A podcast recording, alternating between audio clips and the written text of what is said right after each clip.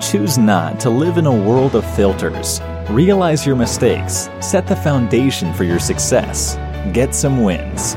Knucklehead Podcast. Um, well, hey, everybody. Welcome to another edition of Knucklehead Podcasts. We have with us today um, Steve, Steven Kuhn. I always, for some reason, I always want to shorten people's names without asking them. It's, it's for some reason I do that. People ask That's- me all the time. Uh, that, that, that that's an American thing, or just you know, like a big S or something. You know, like this. This always an acronym or some kind of it's just your first initial or SK. You know, That's it's true. Just, it's it's like an American thing, I guess. I don't know. I think, I think it might be. I, people ask me all the time. They're like, "Can I call you Steve? Can I call you Steven? How, how's that work?" And I go, "Well, I, I mean, I've answered to worse uh, than that, but I, I, I typically go, I typically go by Steven. Yeah, I, I appreciate you asking. It's it's funny because I know people that call that know me for years and they call me Steven, right? Sure. Which is my name with a V, but when they write it, they spell it PH. Every single time, and Yeah. you know they're like, yeah, like it's like it's em- embedded in their brain depending on which country you come from. Sure. Steven with a V doesn't exist in some countries. It's PH, you know. So they, they comment on on things on Facebook or whatever, and, and it's like you're a good friend, and you see my name directly above what you're writing, and you still write PH. You know, it's like people are good for that. They, they- it's the details. It's it's the it's the overlooking the details that make everything so much better. Right. Um, well, we appreciate you. You appreciate you making some time. You're joining us today from across the pond uh, out there uh, in Europe, and so I, I appreciate you. Appreciate you you coming on board. What um, eh, help help people understand a little bit, not necessarily just about what you do day to day, but maybe a little bit about you. Maybe a background, a fun fact, something that uh, something that people don't know about about you, man. Well, I'm I'm a you know I'm a kid. I grew up in Pennsylvania, you know what I- call Pennsyltucky, central mm-hmm. Pennsylvania, and you know I I lived in a different couple different places, among others, a trailer, you know, like a trailer, like a, you know a mobile home, and that just puts you in a certain demographic, so to say, when you're a kid, and you sort of get looked at differently, and you get treated differently, and your your prospects in life seem very limited. So I joined the army to get away from that, Sure. and and the reason I reason I joined the army wasn't really to run away, it was because I knew that I could be something that, that I wanted to be something that I knew I could be, which I couldn't be there Right. Because it was just so limiting. It was so so much pressure and so much so much so many borders and walls and and and bridges that were cut off for me. So I decided to join the military and become who I thought I could be, and that's what I did. And I got stationed in Europe uh, back in 1986 while the wall was still up. I did border patrol. I saw the Russians across the way. You know the whole Gorbachev thing. I lived through the whole Gorbachev thing, the falling of the Berlin Wall. I was stationed in Berlin. Then I got out of the army and stayed in Berlin as a civilian and watched it get rebuilt. Yeah, yeah, watched it get rebuilt. Uh, took part in the uh, techno um, uh, renaissance where we started. Uh, one of the first guys that had part ownership in a in a techno club in Berlin, which, which was underground and um, and that's where the Love Parade, if you ever heard of it, it's a million person parade that goes through uh, Berlin every year until recently. Um, techno, and you know, it's just this whole house music thing started in Berlin uh, from a very small, about 3,000 people, and I was one of those people. Now it's worldwide.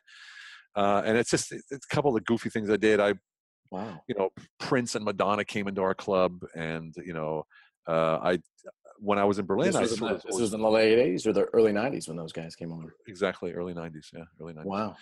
And because That I was still in the Height of their fame. My goodness. Oh, it, it was amazing. It was amazing. It was amazing. You know, and then and I even and then after that, 1996, when the um, first MTV Music Awards came to Europe, Uh-huh. at the time back when when MTV actually played music, um, they uh, they came to Europe. and They had their first music, MTV Music Awards, and I was working for the Hard Rock Cafe as a doorman, and I took over the security for the entire uh, for the entire location. And it was funny because it was uh, right at the Brandenburg Gate, which is that big gate that used to be the middle of East and West Germany, Right. Berlin and it was completely surrounded by a fence and inside were containers which every single singer was living in. So you had tom jones you had bjork you had jean-paul gaultier you had steven tyler they were all there in these containers like one grenade they'd all been gone you know, Oh, You not know? safe at all. yeah i know and i'm thinking like wow so i was head of security there and i just walked through the containers and met them all you know? Hey how's it going tom? Hung out with tom you know tom jones and stuff like that and U2 and the edge and mm-hmm. bono and all this kind of stuff and it was just it was a time in my life where i you know i was just going for it Absolutely. and then I, you know, I ended up then being Mick Jagger's bodyguard. And then I, after that, I started working for uh, for Olivia Newton-John, and I helped her, you know, expand her uh, her uh, her company into seven different countries. And you know, just recently, I, I I ended my contract with Andrea Bocelli, the the blind opera singer or the blind tenor. In between that, you know, I went to a monastery in in, in Austria um, to sort of check out of reality. And I spent like six months there and then moved up to the mountains under the snow caps in Austria and just sort of disappeared. When, when so you just said that. So you went to the the monastery. Was it at one of those things where you were quiet the whole time? I mean, forgive my ignorance here, but what what No. was that? Oh, okay. You there was no plan. There was no plan. I just, you know, I was at a point where I was, um, I crashed and burned. I lost everything, including my my my career that I had at the time, and then I had, you know, a bunch of problems and relationship problems and all this kind of stuff. So I called my buddy. And I said, "Look, if you don't come get me, I'm um, I'm not going to be here tomorrow." Oh wow. So yeah, so he basically said okay. Yeah. And sent me a um, uh, plane ticket, and, and I ended up in Austria. He you know picked me up and dropped me off there. You know, wow. and uh, yeah, and so it was it was quite it was quite quite the trip. And then I I went there and found out who I was, what I was about, and why, and doing what I was doing, and sort of a lot of motivations that I had inside of me. Yeah. Well, okay, so that's that's a that's an area where I- think that we can we can talk a little bit about if it's okay with you. Just the, to. to. the the willingness to put yourself out there. I like how you you phrased that. Whenever you had, uh, whenever you were out of the military, and realize. So I, I, t- I had a- I guessed on my podcast at one point in time. We talk about that as framework, right? So the framework and the stability that the military provides us, and the kind of the the frequency or the rhythm that we get into our operational, um, you know, da- kind of our daily work pattern, so to speak. And you, then when you leave and you don't have that support that's there, and you're out of the military, putting yourself out there is a very hard thing to do for some folks. Uh, but you didn't have that problem. Um, you, Uh, you felt no, like I did, I did, but I but I faced it. I did, but I faced it, and I and I had that. Of course, I had that problem. I had the problem of um, I had the problem of how do I say it? Um, identity. You know, because in the military, everything you are, you wear on your on your chest or on your shoulder, right? right. That's exactly And, right. and then and then suddenly you're standing at the door of the Hard Rock Cafe, and some 14 year old kid tells you to, you know, hey loser, get a real job. You know, and I just got back from a war, and there's some kid telling me calling me a loser. You know, and that was tough, man. That was really tough. I'm so sure. uh, I the more like so I didn't know it at the time, but um, I always saw fear as like a bridge, right? A bridge to the other side. So the more fear I had, the more I knew I was growing. That it was it was like a Huh. I was Yeah. forcing myself to grow. So when I when I felt fear, I'm like in, go, full. You know, just absolutely, kind of you know. absolutely. So, sorry, Oh, you're good, man. You're yeah, good. my son. Hey, what's up, man? How are you? Welcome to the show. It's Max. His name is Max. Maximilian. Yeah. Maximilian. See, I just shortened it. See that, huh? I shortened it. It's an American thing. yeah. It's funny how we do that. That's awesome, man. Yeah. Max, it's nice to meet you, buddy. Nice to I've got the buddy. same name. I got the same name as your dad. I just I just spell it wrong, apparently. That's funny. Uh, all right, now my daughter has to say goodnight. Oh, night, my Sissy. goodness. Love you. Good night. Oh, she's adorable. It's awesome. Love you, baby. Sorry about that. No, you're Perfect timing. fine. That is that's Yeah. awesome. That's Yeah, yeah. that's what life is about right there. Indeed. Bye bye. That's it. That's incredible, man. Um, well, the, the willingness to put yourself out there and grow your your context. I've heard it said before. I've heard it said that you know, as you as you go out there and you have those sweaty palm moments, that's that's kind of what I call them. It, Right. There's a there's a there's an embracing of kind of that worst case scenario. Did you did you go through that process, or did you just say, you know what, I don't care what the worst case scenario is. I'm just going to go put myself out there, and then over time you matured that process, or or how did you reflect and get better, or or did you? Um, yeah, you're right. Did I? Uh, You know, good question. I, I, I try not to think of the consequences when I put myself out there in the fear factor, Mhm. because that's thinking the consequences also can limit you. Because how how do you set an expectation for something you don't know anything about yet? So rather than try to guess and and, and limit myself, I would just say I'm going full in, and then I'm going to take it as it comes. And that- that's basically how I learned to live in the moment. That's also how I learned to live without expectations uh, and and without bowing to others' expectations, which makes it sort of difficult um, for having a normal job, if you know what I mean. Uh, because uh, uh, many bosses, I don't want to say leaders because those kind of people usually aren't leaders, but those people that run companies or th- people that sort of dictate what others should do, uh, they mix up what an order is and what actually leadership is. So um, I, you know, I don't like. You can have an intention for me, or I can have an intention, but the expectation that you may have, if you're not verbalizing it to me and I don't know what it is, then you're going to be disappointed no matter what I do. And the same thing goes for me. So I always tried to let go of all that, especially when I dove into those moments, those sweaty palm moments. I just dove in and I was like, the sweatier, the better. Absolutely. And yeah, and I would like move to a country like that. Like yeah. I was in Germany doing well, everything's cool, and I got a call from a company, and they said, "Hey, we need you in Budapest. Would you be willing to go?" And I was like, "Sure." Moved the next day. It was like, boop, gone. You know, just like that. No big deal. Yeah, didn't know the language, didn't know anything about it. Boop, gone the next day. So yeah, it's wow. uh, I love it. I love it. you know, it's interesting. Um, that the same gentleman who I was talking that about the framework conversation. A lot of as you're as you're talking reminds me of. Uh, he said he was he was he would fly from you know here to Brazil to go find somebody to challenge to beat him in, in jiu-jitsu. Like he would he was going all over the world to try to find somebody who would beat him or challenge him. Um, and eh, having somebody that does that versus somebody that lives in the moment both equal out excuse me the, the results of those activities they're very very similar you can you can live in the moment and find yourself wildly successful or you can find, find people to challenge you all the time and you find yourself wildly successful as well uh, how did you find out that that was how you were? Did you did you have to crash and, and burn before you realized it? Or did you did you did you say you know what? I, i'm just going to challenge myself because i don't need other people to do that. I think i'm just going to discipline myself to do that. Well, I think you know if if we're going to be open and honest about this, I think it comes from my childhood where you know my, my mother was married a few times, so we were always vying for attention and for love, and I think that always trying to prove myself. Uh, you know, I, I, had a twin brother and one year older sister, so it was a competition between the three of us, and then you know the the husband or the stepfather, and so I guess we were you know I figured out in later years that we're my my brother's exactly the same, my twin brother, and we were always vying for attention. So I think that made it obvious to us that we need to be better than everybody else. Mm. Um, but not for the sake of being better, but for the sake of being noticed. So it wasn't like a selfish thing, you know. Right. And and so when I went into business, I whatever I did, I was always I always stuck out. Even in the military. You know, I always stuck out. I always um, I always did unique things and I had a unique view and a special way to talk about things or to explain things that people would just they'd be they would just be intrigued and i got the best jobs i got the best opportunities i had the, the most amazing experiences in the military and after and i like all these things that i told you in, in in quick form that's just the tip of the iceberg and it happens to me almost every day like I, i'm i'm so blessed at the way that i am allowed or privileged to think that I sort of see something good in everything and everyone, and it sort of, sort of sounds sort of sort of flaky. I mean, I'm a big guy. I'm 6'4", 280. Oh wow! And you know, I train I train every day, and I'm pretty buff. You know, so but I'm not some you know, and I'm talking like some softy, I guess you could say here. But for me, there's no definition of there's no one definition that fits me. So you know, I just am how I am, and I'm I try to be authentic by being honest and and transparent with everything that I do. And so this way, no one can have anything on me. I have nothing on anybody. They don't care about me. I don't care about them. My you know, as long as my intentions are clear, and as long as my uh, my you know my way is pure, then everything's cool.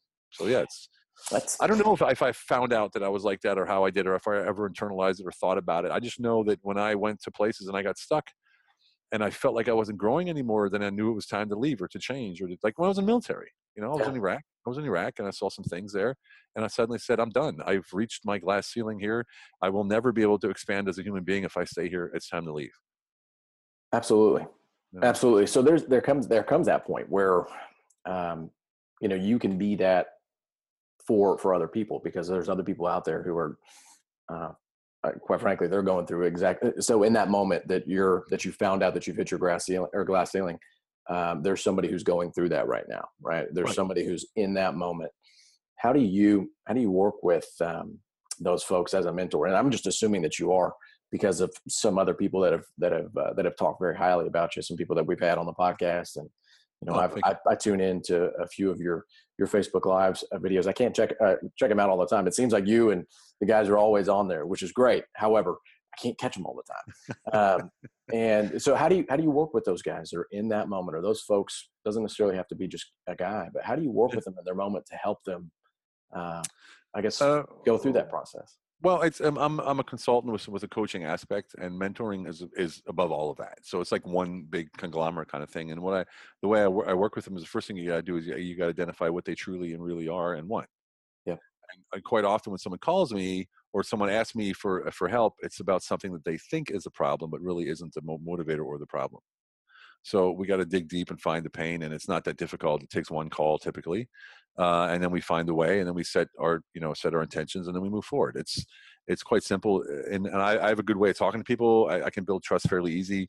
Uh, because I share open and honestly and transparently uh, uh, who and what I am and my my struggles. So it makes yeah. people comfortable enough to share with me, and then we hash it out and move forward. It's it's um it's something, especially uh, you know the like I have a client right now, and uh, quite a few, but one of them uh, spoke to me yesterday at, an, an, an unscheduled session, and he said, "You know, we're doing great. I'm making more money, and the company's growing and stuff. But the one thing I really noticed is the way that people react to me now, and the way that I am to them. I'm not asking anymore. I'm giving constantly." He said, "You make me think." you make me want to be a better person you make me the way that i do my business and the way that i talk to people it makes me want to be better and he said everyone is so like thankful to me i feel fantastic. And this isn't a conscious thing that okay now we're going to talk about being a better person. You know it's just it's a complete operational change or an operational adjustment to what i call hit honesty integrity transparency. So that's that's the hmm. three core principles that i live by. If i'm honest in everything that i do with myself and with those around me and transparent about why i do these things the, the byproduct of that is integrity. Integrity makes me authentic authentic authenticity can dictate my market value. And then, of course, when, when I can dictate my market value, because I'm authentic, I don't need expectations. I can use my intuition. I can make the decisions that fit right for uh, all those around me. And, and what I call also, you know, this life enterprise that we live. Uh, life is all together. So we live in the life enterprise. And this life enterprise, in, I enrich all the stakeholders in that enterprise, which is anybody I meet, by being good to them, elevating them, making them feel fantastic. And what's better than, you know, what's better for you as a, as a human being than helping others feel great about themselves. Very little. Yeah, Very and it sounds it sounds esoteric and it sounds he ho, but it's is what I this is how I work with my clients. This is exactly how I work with my clients, and we do it on a business level. So we're growing the business, we're making the money. I have what they call immediate impact consulting. So I, I go in and I find immediate revenue, uh, immediate revenue, so that you can relax and not stress about the money, and we can look at scaling and growth in a more, let's say, you know, level-headed manner. Absolutely. Well, those yeah. growth principles uh, typically, you know, what you see in that scenario is people who have their core values identified. It was interesting. You mentioned that. I was I was talking with a client yesterday, and they didn't. It wasn't clear. It wasn't clear to them as to why uh, values were were important. It wasn't. It wasn't clear to them as to why they needed to actually creatively display these values. Right. And I, I just pointed to the wall because the business that we were in actually had their core values listed up on the wall and I said, the customers walk right by them. They're, the, the managers can manage the employees. The leaders of the business can communicate what those values are, and it's right there and it's not confusing. And that's why. if you don't have them there, it's yeah. Well, you know, and also for for a human being, you, you need to have some kind of guiding principles, right? I mean, yeah. Some people use religion, you know, it's for that as guiding principles. You know, as it, it's it's sort of hard to be like a tree without a, you know, it's like having a, it's like being a tree without a trunk you know it's like sort of a bunch of branches sort of hanging there in the wind you know? It's like you need to have that that structure some kind of structure of who you are and what you are and that's what core principles are for me anyway so. Absolutely. I mean uh, it's it's and and and i know that when i speak to somebody and no matter what the situation is if they're attacking me or or uh, you know i'm in i'm in defense or if it's good if it's bad if it's love it's just not whatever it is i know that i have those three things i can fall back on. If i'm honest about every situation and i'm transparent about why i'm doing it you can't do it you can't have anything on you can't I can stand naked on a stage in front of a million people and no one have anything on me because I've I've either declared everything or I've been transparent and honest about everything I've ever done. So you can you can come at me, you can attack me, and it happens occasionally. And and I'm just like, hey man, I feel so I, feel bad. You got to be wasting your energy because nothing's going to happen. that's that's the truth. Absolutely. Yeah. absolutely. Well, and the the the overall message of of uh, you know, of Knucklehead Podcast is is exactly what it is that you're talking about. The the don't be beta about the process, knowing that you know your worst case scenario could uh, it could and it probably will happen, and and that's okay. That you don't have to go in there with the expectation that that's going to take place, but just if you go in there embracing that everything's going to be okay anyway, just don't be beta about it. Just go through and be alpha about not omega, but alpha. Just lead yourself and in time what'll happen is you'll end up leading others as well in time if you do it well most of the time it's funny uh, we try to control everything we try to you know guide everything plan everything shoot aim you know and in the end the most powerful sort of maneuver that anyone can do is let go that's you know That's absolutely that's absolutely true. just absolutely true. Let go of all the strings, man, and just let it go. You know, yeah. and then just uh, just just embrace it. And you said it, embrace it. It's funny you said that. That came into my head. Um, I, have been doing um, ayahuasca ceremonies for about ten years. And ayahuasca is the mother plant in the Amazon. It's a medicinal plant that the, the Shipibo Indians, among others, use to um, uh, take spiritual journeys. Sort of like peyote for the American Indians. Got it. And uh, yes, so it's called the mother plant because it's the feminine energy of the Amazon. And then I also work with San Pedro, that's the cactus, which is the masculine energy.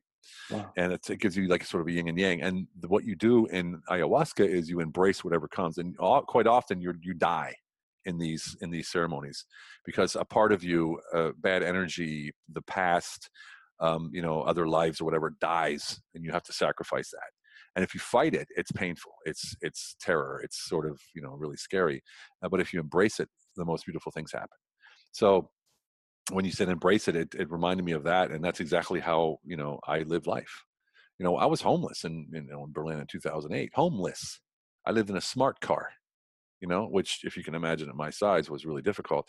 And I, I think I called every ex-girlfriend I ever had just so I got a place to sleep every once in a while, you know?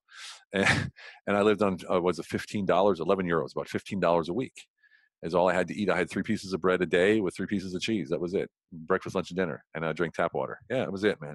And I did that. It was about six months. It wasn't long. It could, it could have only been four months, but I extended it because it was something that I was going through that I really, um, at first I panicked and I got to the point, I got to the point, I was with a buddy and he said, man, wait, wait, what's going to happen?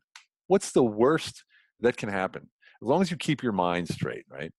There, you know, you, okay, you owe money, you owe, you owe rent. I had credit cards. I had, you know, the, the typical high, high rolling sort of bills that I had. And he's like, what are they going to do? Put you in jail? No, you don't have anything to take anymore.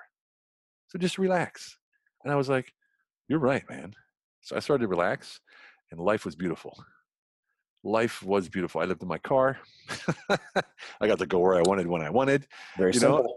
Very and and I got to visit friends. People cared for me who who were actually friends. I got to find out who really is a friend and who isn't. Yeah. Um, and then instead of going back into the full force directly, I decided to go back into the club scene where I had come from uh, years before in Berlin. And I decided to do something different. And I said, well, I want to write another book. So you know, I had a book uh, out at the time. was a, and, and that was a funny thing. I was a bestseller. I did my MBA in the UK from an elite elite business school. I was a director of Europe, and that kind of stuff. And suddenly, I'm I'm homeless and I'm living on the streets. And uh, so I decided, yeah, humbling. It was humbling, and but but I embraced it. I loved it. I completely embraced it. It was amazing. Yeah. And then I got, and then I know some some some people could hate me for that, but it it just was, you know. And so I went back into the club scene, but this time as what they call a selecteur. So I stood in my suit and tie at the front of the club with the doorman as the greeter. And I would say, hello, welcome to the you know Club Magazine. Thank you very much for coming. Fantastic, you look great tonight. Well, I'd sing Elvis songs, and I'd be, I'd be, it was like this in the middle of Berlin, and it didn't take but two weeks, and TV was there, and then the news came, and then the newspapers and things, and like, why is this American best-selling author, TV host, MBA business director standing at the door of a club, right?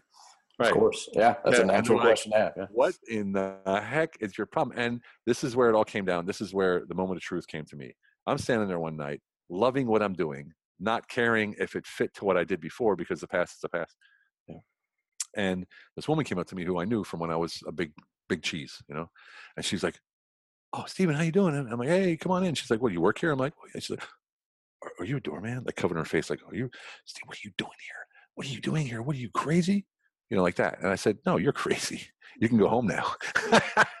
you know, she was embarrassed to see me there in that position. First, she liked, she's, oh my God, Steve, how you doing? I haven't seen you in a while. And then she realized I worked there. Suddenly her complete demeanor changed. And she was like, oh my God, how can you stand here like this? This is embarrassing.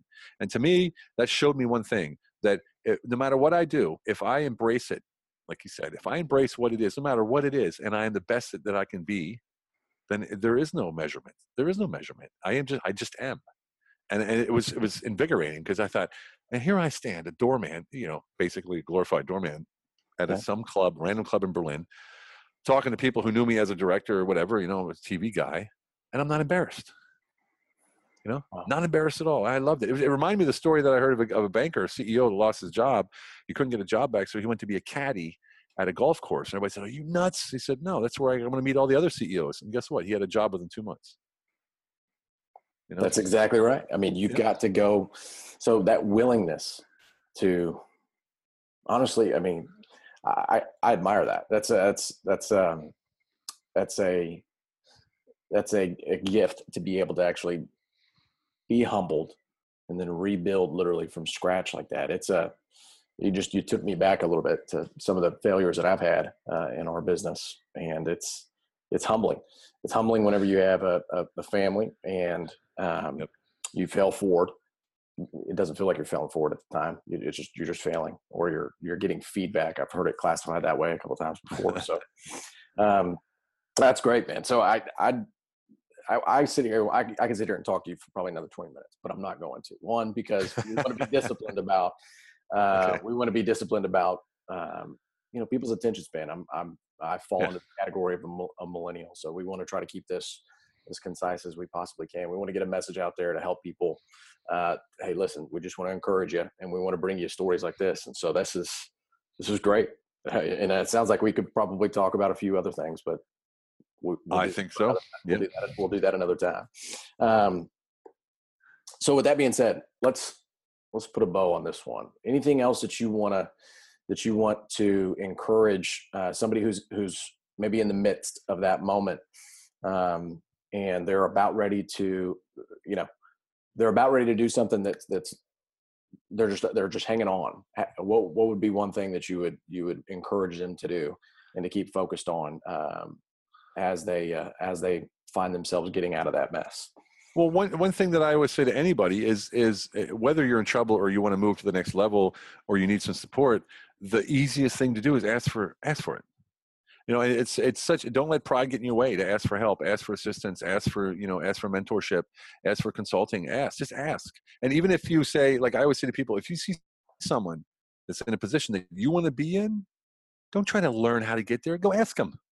What collapse time is what I would say. Collapse time. Ask Yeah. someone who's been there and can get you there in half the time you can do it in yourself, or even even faster. So yeah, if you're in a position, don't be scared to ask. The first thing I always get is this. So I, you know, I'm in I'm in a a different a bunch of different groups. I'm very active with the veterans and uh, being a veteran myself, and I get the same thing all the time. Steve, I'm in trouble. I need this, this, and that, but I don't have any money. Like the first thing they say is, I don't have any money, as if that's their qualifier. You know, and and it's it's a shame that that's that limiting belief that you're talking about. They they qualifying themselves as broken because they're broke, and there's a difference. There a difference. huge difference. yes, so ask for help. That's all I'm saying. Just ask for help, ask for assistance, ask for mentorship, ask for consulting, ask, and you'll be surprised who will reach out to you. That's incredible. Well, there you go, guys. Um, can't be beta about that process, and you can't be beta about asking. You you will right. find yourself shrinking back into the darkness uh, every single time if you're not willing to go out there and do that. So, I appreciate you. I appreciate you taking some time uh, to talk with us. I know it's Friday night there. Kids just are in bed, so you got to go chase the the lady around the house. I don't understand how that works.